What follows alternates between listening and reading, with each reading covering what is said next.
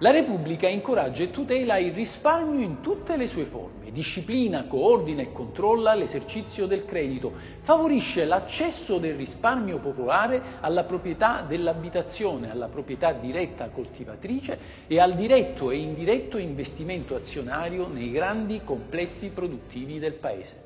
L'Italia è da sempre uno Stato di risparmiatori. Ragioni storiche e sociali hanno portato il nostro popolo a non fidarsi troppo degli investimenti e a tenere sempre da parte un gruzzoletto da cui attingere nel caso in cui il futuro celi brutte sorprese. Non c'è da meravigliarsene vista l'instabilità politica ed economica che il nostro Paese prima della Repubblica ha sempre dovuto affrontare e in parte l'affronta tutt'oggi. Ragion per cui l'articolo 47 della Costituzione si prefigge di incoraggiare e tutelare il risparmio in tutte le sue forme, sia quello lasciato sotto il materasso che quello portato in banca. Lo incoraggia perché un popolo di spendaccioni ha vita breve. Lo tutela perché non si può lasciare alla mercé di affaristi e finanzieri il frutto di una vita di sacrifici. Fra l'altro è proprio nel rapporto con i contanti che si può apprezzare come si è evoluto dagli anni 40 ad oggi il nostro popolo. Siamo passati da un'era in cui i soldi venivano custoditi gelosamente a casa ad una in cui il denaro viene portato nelle banche e investito in strumenti finanziari. Fino ad arrivare ad oggi, dove ci si fida addirittura delle criptovalute, monete estremamente volubili soggette ai capricci del mercato.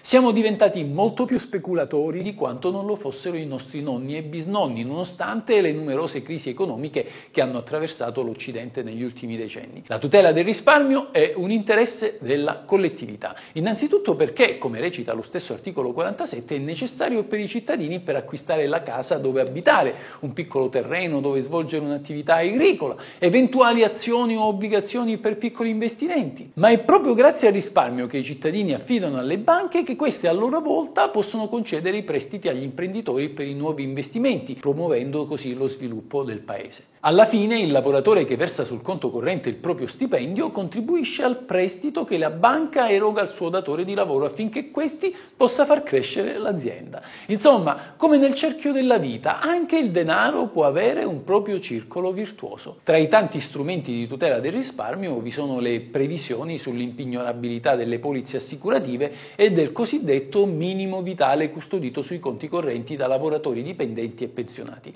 Attualmente il creditore che decide decide di aggredire il conto di un debitore può farlo solo nella misura che eccede il triplo dell'assegno sociale, importo aggiornato ogni anno.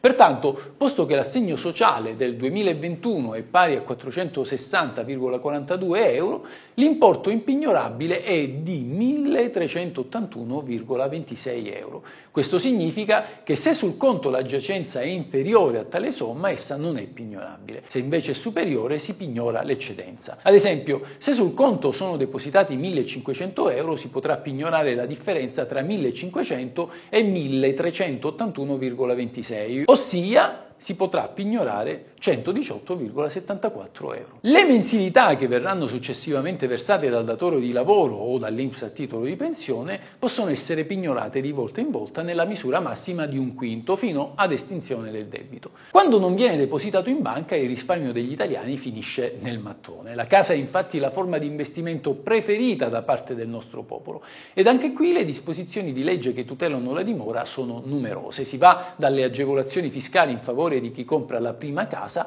all'esenzione IMU sull'abitazione principale, dal divieto di pignoramento dell'unica casa di residenza da parte dell'agente per la riscossione settoriale alle detrazioni sugli interessi passivi sui mutui per l'acquisto della prima casa o sul compenso all'agenzia immobiliare.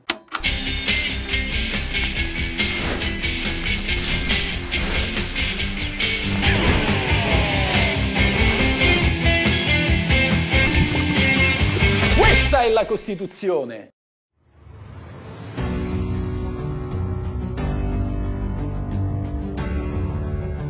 Non si può tutelare il risparmio se non si controlla chi lo custodisce Ed ecco che il pensiero dei padri costituenti è andato subito alle banche. L'articolo 47 stabilisce infatti che la Repubblica disciplina, coordina e controlla l'esercizio del credito. Un controllo che viene effettuato dal Ministero del Tesoro, dal Comitato Interministeriale per il Credito e il Risparmio, cioè il CICR, e ciliegina sulla torta dalla Banca d'Italia che è ormai parte integrante del sistema europeo delle banche centrali. Tutto questo apparato pubblico non è però riuscito ad evitare che gli istituti di credito si comportassero comportassero in modo diametralmente opposto a quelle che sono le garanzie costituzionali. E qui l'elenco delle storture potrebbe diventare estremamente lungo. Pensate innanzitutto alle numerose condanne combinate dalla giurisprudenza nei confronti delle banche per usura e per interessi anatocistici. L'anatocismo consiste nel calcolo degli interessi di mora non solo sul capitale dato in prestito, come prescrive la legge del resto, ma anche sugli stessi interessi già maturati sul debito arretrato, con conseguente incremento dell'esposizione debitoria del correntista. Diversi istituti di credito hanno per anni spacciato ai propri clienti titoli spazzatura, tra cui i bond argentini, nel tentativo di liberarsene. Non dimentichiamo le pratiche di mutuo poi erogate a chi non aveva le condizioni per restituire i prestiti, la cosiddetta concessione abusiva del credito, con conseguenti fallimenti e pignoramenti immobiliari. Sempre per rimanere in tema di immobili, numerose sentenze hanno condannato le banche per aver erogato mutui al di sopra della soglia di finanziabilità, che è pari all'80% del valore di perizia dell'immobile. Pratica questa che ha portato un eccessivo indebitamento di numerosi cittadini. In un'ottica più macroeconomica e globale bisogna ricordare come proprio dalle banche, in particolare quelle statunitensi, è derivata la crisi economica scoppiata tra il 2006 e il 2008, quella relativa ai cosiddetti subprime, cioè prestiti ad alto rischio finanziario erogati dagli istituti di credito in favore di clienti a forte rischio debitorio, cioè di insolvenza. C'è stato insomma un palese sviamento di funzioni. Le banche erano nate per erogare prestiti e quindi per consentire ai cittadini di comprare la casa e agli imprenditori di investire, ma hanno finito per svolgere attività completamente diversa, soprattutto di natura finanziaria, ritenuta più remunerativa. Peraltro, a causa delle soglie di rating approvate a livello comunitario, c'è stata una forte contrazione del credito. Senza contare che anche per chi risparmia e ha un conto attivo non vengono più erogati gli interessi attivi che dovrebbero invece costituire il premio per la disponibilità del denaro affidata alle banche, denaro con cui le stesse del resto erogano prestiti e quindi guadagnano. Un altro ente di controllo della gestione del risparmio è la Consob, cioè la Commissione nazionale della banca e della borsa, che dovrebbe esercitare una vigilanza sugli intermediari finanziari e sulle società quotate. Anche qui però si è visto come non sempre ci sia stato un intervento tempestivo.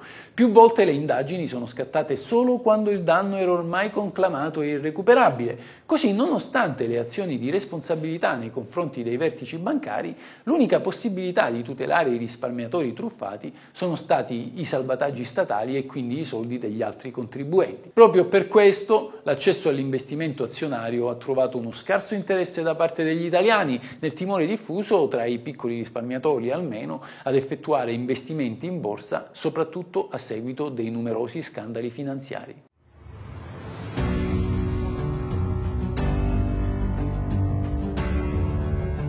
La casa è un diritto di ogni cittadino, sembra una frase fatta, ripetuta spesso da giuristi, politici e giudici, ma Qual è la legge che stabilisce il diritto alla casa? In realtà non sta scritto da nessuna parte. Si sarà infatti notato che nonostante i numerosi richiami contenuti nella Costituzione alla tutela della proprietà e degli altri diritti connessi ai bisogni primari dell'uomo, non esiste una norma che sancisca il diritto alla casa. Così qualcuno ha ritenuto che tale diritto possa essere implicitamente desunto proprio dall'articolo 47, ma in verità non è così. I padri costituenti hanno preferito tutelare gli strumenti necessari all'acquisto dell'abitazione che non l'abitazione stessa. Il lavoro innanzitutto e il risparmio, ma anche l'attività economica privata con cui il piccolo imprenditore si procura il reddito necessario alle esigenze della propria famiglia.